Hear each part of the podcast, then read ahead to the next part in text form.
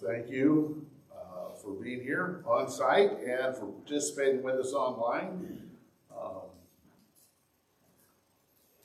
so many other things you could be doing.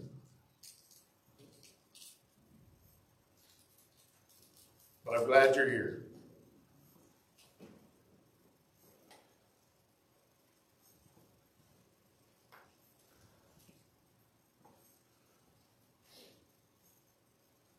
Well, if there's one thing I observed uh, during the pandemic, which may, well, I guess it's officially over, isn't it? COVID's still here, but the pandemic is over. Um, one of the things that I, I noticed about us as human beings is that the idea of handing control of our lives over even small portions of our lives, the whole idea of handing control over to anybody is terrifying. It's scary, isn't it? Everything from I have uh, I have enough stored food and water stored up in my house. You can see me again in six months. To you can't tell me to wear a mask. I don't have to get a vaccine. Now, there might be exceptions. I mean, with over 7 million, billion people in the world, going on 8 billion, uh, there, there, there probably are some exceptions. But humans want to control their lives. At least we want to feel like we're in control. Uh, even if it's an illusion, a mirage, a dream. We'd like to just live in denial and say, I'm in charge. I'm the captain of my fate. I, I'm in control. I can do it myself. I've observed that that's one of the first things little kids learn to say, and one of the last things people say before they die. I can do it myself. Not always true, but don't get in an argument with, it's dangerous if you start arguing with somebody who just said that. Only enter God's kingdom family, uh, we begin to see a different truth. We see the reality. We aren't, we aren't in control no matter how strong we may be grasping the steering wheel of our lives, and, and we may be thinking, I got this, um, we're not in control. Uh, we run into headlong, the God's kingdom family, we run in headlong into instructions for life that sound like these from 1 Thessalonians chapter 5. Starts out good.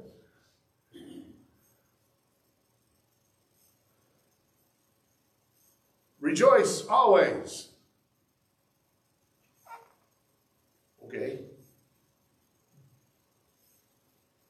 Pray constantly. Okay. Give thanks in everything, for this is God's will for you in Christ Jesus. Okay. See, the first one sounds like be happy. Okay, that sounds like something I'd like to do. Pray constantly. Okay, that sounds pretty hard. Uh, then give thanks in everything. Are you serious? Oh, and then he has to go and tell us, oh, by the way, these are things God wants you to do. Uh, and then he says, don't stifle the Spirit. Don't despise prophecies, but test all things. Hold on to what is good. Stay away from every kind of evil.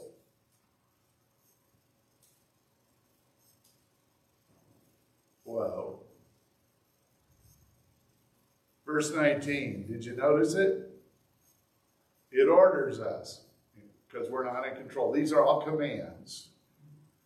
These are directions, if you prefer to say directions. These we're told to do these things. Don't stifle the spirit. There are several different ways that they try to that, that were, Paul originally wrote that in in the first century in the first century Greek language, uh, and so it's been translated into English for us. And English translators uh, apparently have a little difficulty getting it into English because there are several different ways it's translated. But uh, so I'm going to give you some examples. Do not quench the spirit. Don't, do not, don't try to stop what the Holy Spirit is doing. Do not quench, subdue, or be unresponsive to the working and guidance of the Holy Spirit. Don't turn away God's Spirit. Do not extinguish the Spirit. Don't stifle the Spirit. I looked up the definition of stifle. It's not a word. I, I, I like words that we use every day. I, I call it McDonald's English. If you hear it in a conversation at McDonald's, most people understand it. If if you don't hear it in a conversation at McDonald's, you probably need to look it up. I looked up the word stifle because I'm pretty sure I don't hear that often at McDonald's. Stifle means to kill by cutting off the supply of air from, from something or someone, to suffocate, to smother, choke, to suppress or repress, to hold back, to check, to stop, to inhibit. Don't stifle the Spirit. Well, that begs the question how can we, as mere human beings, stifle the Holy Spirit? How can we smother the Spirit? How can we hinder what the Spirit intends to do? The Holy Spirit is God. How can we quench God's fire? How can we hold the Spirit back and keep God from acting?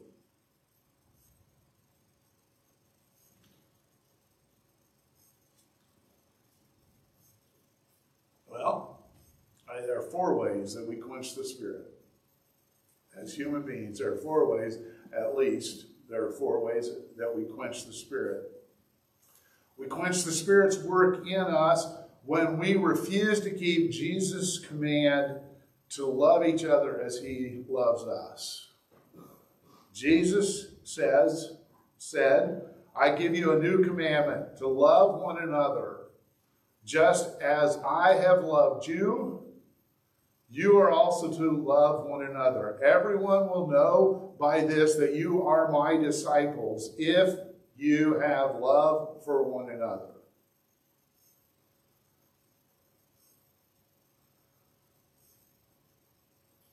Not warm, fuzzy feelings. Love the way Jesus loved. That's the love that serves and sacrifices. The trouble begins when we think we need to decide who's worthy of our love and who is not. That's not our place. We are fire keepers who fan the flames of God's holy love into a red hot blaze for everyone that Jesus loves. Oh. Just for, for those of us who thought, oh, there's an out. There's not. You will not meet a person that Jesus doesn't love.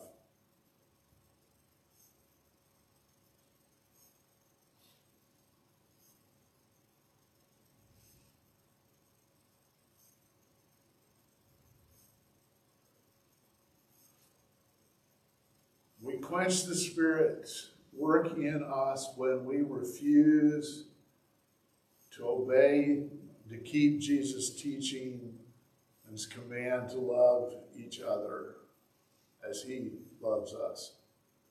We quench the Spirit's work in us when we live for the next spiritual high produced by unusual dramatic moments. This happens when we set the standards for what the Spirit should do in our worship meetings.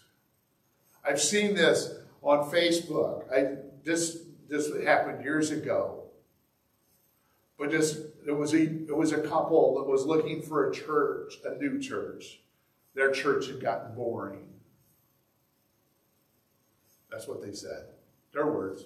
Our church is boring. We're looking for an exciting church.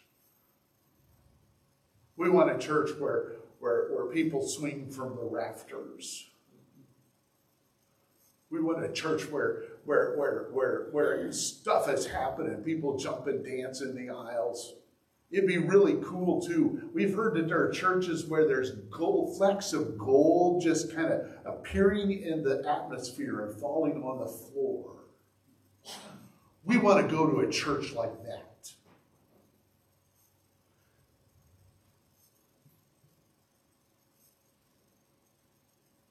I don't know about attending that church, but I'd like to be the janitor at that church. You know, run the vacuum and sweep up all those gold flakes.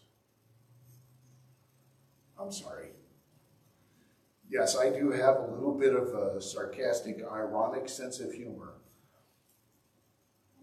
We, we are fire keepers, not fire inspectors. It is not our responsibility to say, Holy Spirit, this is how you're supposed to act when you show up at my church. And if you're not showing up that way, then I need to go find another church where you are showing up the way I think you ought to show up.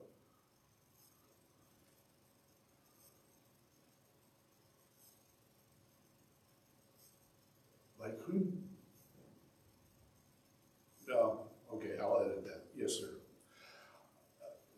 The wind blows. Jesus said the Spirit like the spirit is like the wind. The wind blows. We don't know where it's coming from or where it's going. The spirit goes where and blows where he decides to blow. We, we need to keep up with the spirit. We don't need to ask the spirit to keep up with us.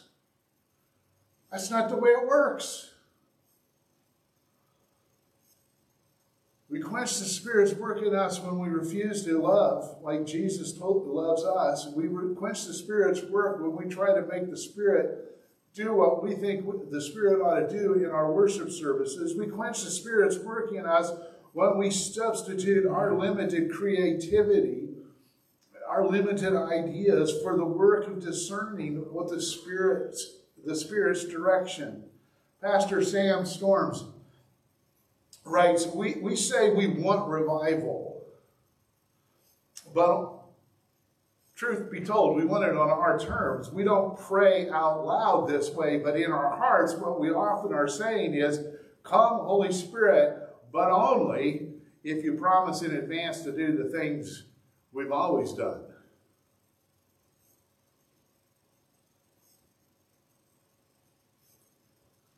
Come, Holy Spirit, but only if you won't embarrass me. Come, Holy Spirit, but only if your work of revival preserves the traditions with which I am comfortable. Come, Holy Spirit, but only if the, your work of revival is neat, tidy, dignified, understandable, and above all else, socially acceptable.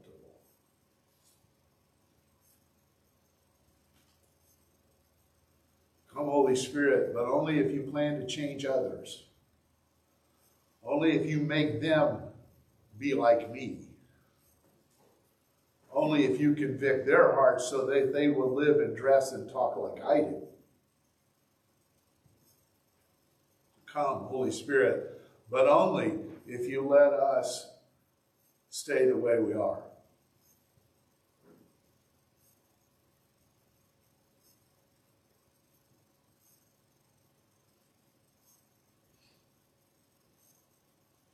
All I know is that I've been around church people all my life, and that's pretty well true.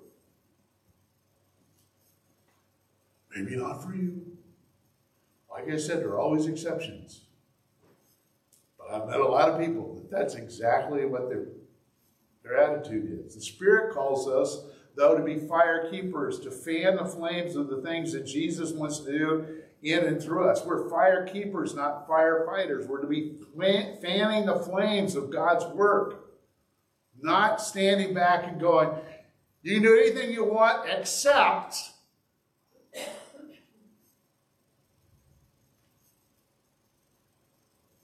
quench the Spirit's working in us when we refuse to love like Jesus loves.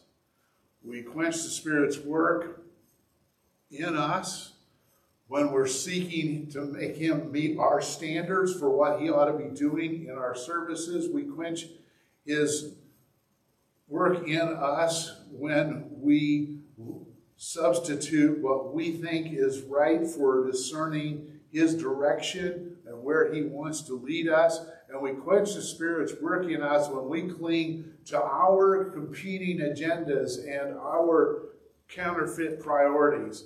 It often sounds like this We have a meeting, we plan things out, and then we pray at the end Holy Spirit, bless our plans. Here comes my sense of humor again. What do you think would happen if the Holy Spirit were to reply audibly to that prayer and say something like this? What makes you think I would bless that? It doesn't even come close to what I had in mind.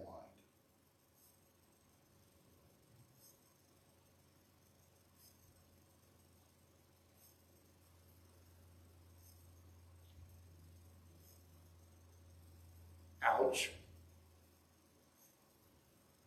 doesn't, the Spirit doesn't reply audibly. It just doesn't work. And then we're left wondering, well, what happened here? We are fire keepers responsible for discerning the Spirit's direction instead of coming to Him with our agenda and our priorities and saying to Him, this is, way we, this is the way to go. We just need you to power it. We're not firefighters dictating to the Spirit what needs to happen. We're fire keepers who need to find out where He wants to go. So, how can we fight and stifle the Spirit? We act as though we are firefighters and not fire keepers. Now, for everybody who's been going, okay, I'm pretty sure I have never heard the term firekeeper used at McDonald's. I should explain that. Firekeepers, it's, it's, that was a part of the world long before there were matches and lighters and, and easy ways to start fires. Once you had a fire started, there was somebody in the group who always kept the coals so that there was a way to start the fire, or always kept the sacred fires going. For example, the priest in ancient Israel's places of worship, first in the tabernacle and then in the temple, they were to keep, they were charged with keeping the fire burning on the altar in those places of worship. The Lord spoke to Moses and said, Command Aaron and his son, those were the priests, the fire on the altar must be kept burning. The fire which is on the altar must be kept burning. In case you didn't catch it the first time, guys, I'm, he said, I'm repeating myself. It must not be extinguished. A continual fire must be kept burning on the altar. That's the third time he said it. It must not be extinguished. That's the second time he says, don't put it out. The priests were physical fire keepers. We are spiritual fire keepers, not firefighters. In fact, our, spirit, our sermon in a sentence this morning is don't fight the Spirit's fire, but keep it bright and hot. Keep it bright and hot. That's our place. Fire keepers fan the flames. Our denomination is named after uh, two brothers, John and Charles Wesley, uh, who lived a long time ago in England, and uh, we'll go into history sometime. But John Wesley wrote this. He said about, about these verses Whenever, wherever the Spirit is, the Spirit burns. The Spirit flames in holy love, in joy, and prayer, thanksgiving. Quench not the Spirit in yourself or others. In other words, don't fight the Spirit's fire, but keep it bright and hot. Don't stifle the Spirit, fan the flames. Don't try to stop what the Holy Spirit is doing, fan the flames. Do not quench the Spirit. Fan the flames. So, what keeps us from fanning the flames? What drives us to stifle the Spirit? What motivates us to hinder what the Spirit intends to do? Pastor Sam Storms, again, he wrote, the, the Spirit comes to us as a fire, either to be fanned into full flame and given freedom to accomplish His will, or to be doused, extinguished, and extinguished by the water of human fear control, or flawed theology. I'm going to hit these real fast. Flawed theology. One of the flawed theology is God doesn't do that stuff anymore. God doesn't do miracles anymore. That stopped thousands of years ago, about 2,000 years ago to be exact. Uh, it doesn't happen anymore.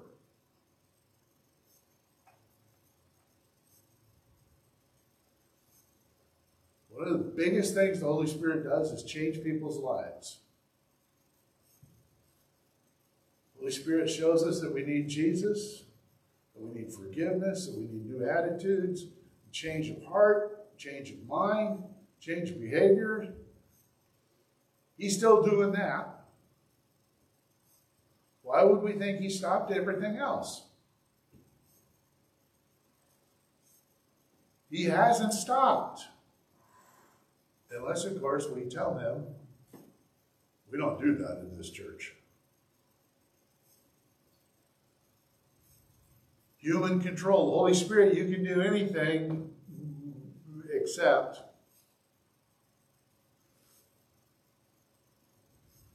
human fear.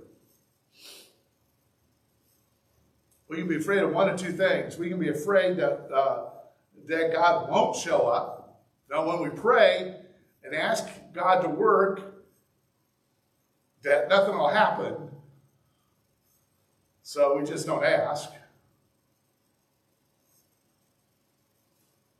There's a short, succinct message about that in book of James, chapter 4. You have not because you ask not.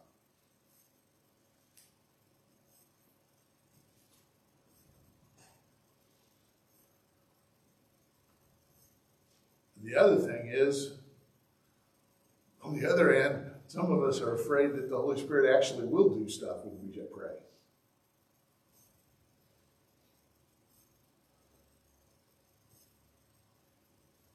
And then, this is what I know about the Holy Spirit, folks.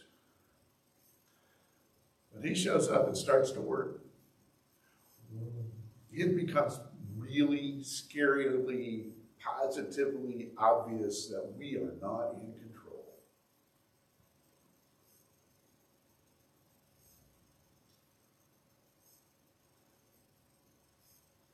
And if we want to try to do the things that keep us safe and comfortable and feeling all secure, we're going to be really uncomfortable following the Spirit because the Spirit does things like leading us the way he led Jesus. And the way he led Jesus was to a cross. And that's definitely not safe, and it's not pretty, and it's not comfortable. There's only one way to resurrection, and that's through a cross. So there's good news, though. I know that sounds scary and that sounds uh, like bad news, but the good news is At the cross, our motives for all our own motives for stifling the spirit, all that is answered. Our fears are answered. No one loves us like God does. Jesus proved it. He'll see us through all the scary parts and the not scary parts. He's never going to leave us or forsake us. If he's willing to leave heaven and die on a cross for us, there's not a thing that, he, that, that can ever scare him away. He'll never forsake us. Control, our desire to be in control. Jesus understands. He felt the struggle involved in surrendering to God's will. He will help us win that battle too. He knows what it is to pray, not my will be done, but yours.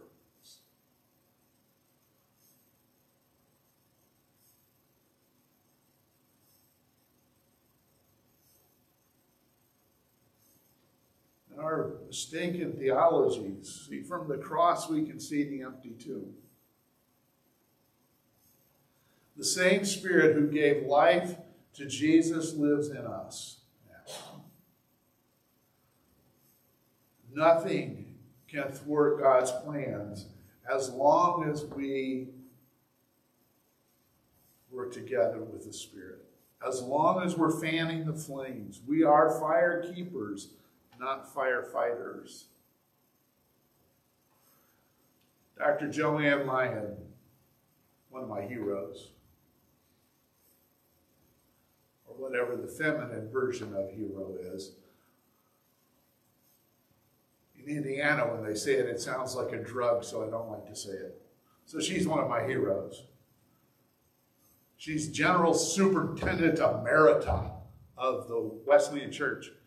She, she writes, the, the more open a church is to the person or work of the Holy Spirit, the more likely they are to experience miracles. And conversely, congregations that do not expect miracles will not likely see them. This is a great call to rediscover the work of the Holy Spirit, to realize God wants to move beyond our corporate, corporate understanding of church. Frankly, he wants to do more than we can control.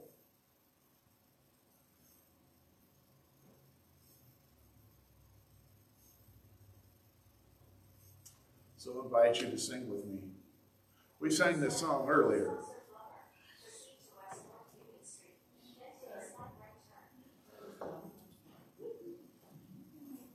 Holy Spirit, you are welcome in this place. You are welcome in us. Pray.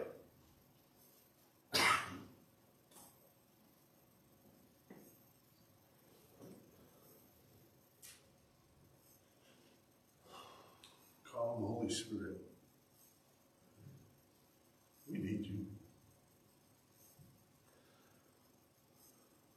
We don't need you to bless our plans. We need you to show us your plan. We don't need you to conform to our agendas. We need you to teach us to discern your agenda.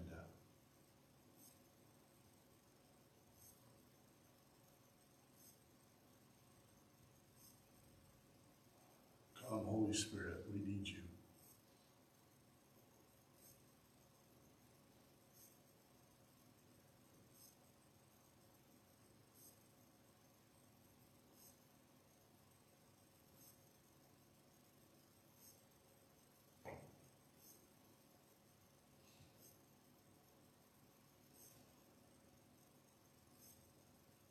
Spirit, we have family members.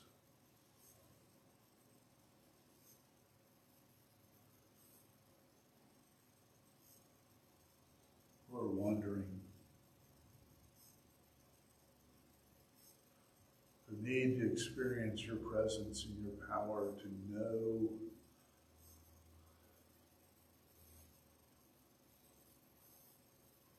to experience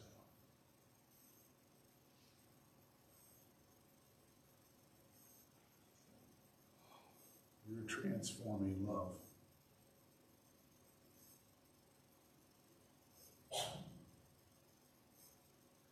They need an encounter with you. They don't need theories. They don't need conversations about you. They need to they need to meet you in a new and a fresh way. Maybe they've had experiences in the past, maybe, but maybe not. I don't know. Well, we do know they need to know you. They need to know your love.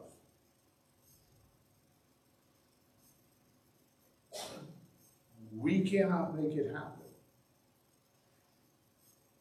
We need you.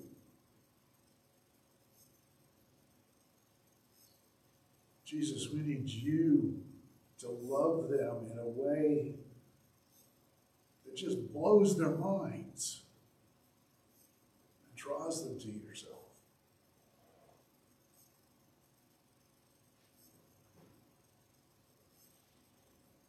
We need you to work in their lives in whatever way you choose, but we need you to reveal your power, your protection, and your provision.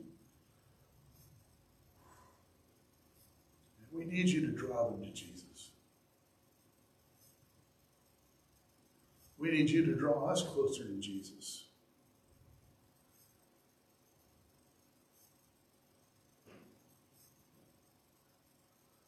Need you to fill us to overflowing with, with your kind of love so that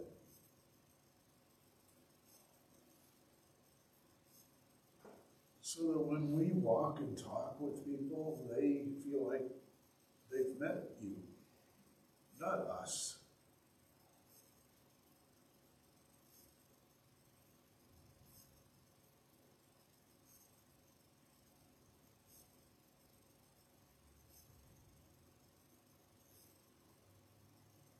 We need you to do miracles. And take us out of the boxes that, are, that we just went to with all those that word.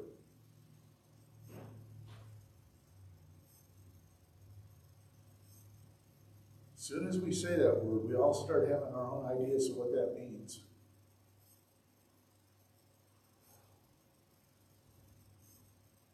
We need you to work in ways that show the people around us that you are the true living God.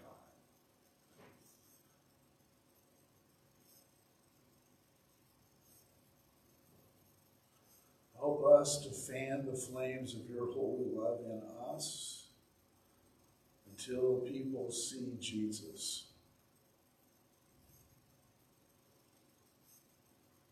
And all we do is say, Holy Spirit, we need you.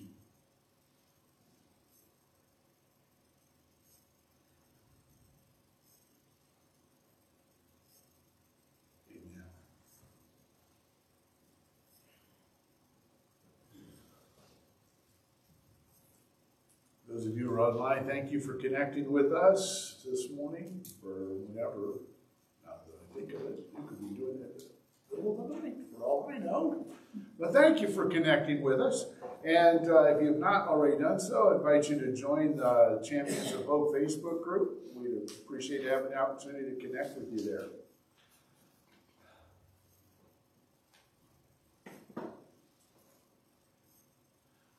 Well, Paul said, pray constantly.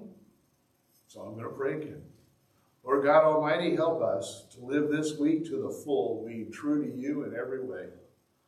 King Jesus, help us to give ourselves away to others, being kind to everyone we meet. Holy Spirit, help us to love the lost and the least, proclaiming Christ in all we do and say. Amen. We are sent in the name of Jesus. Go love.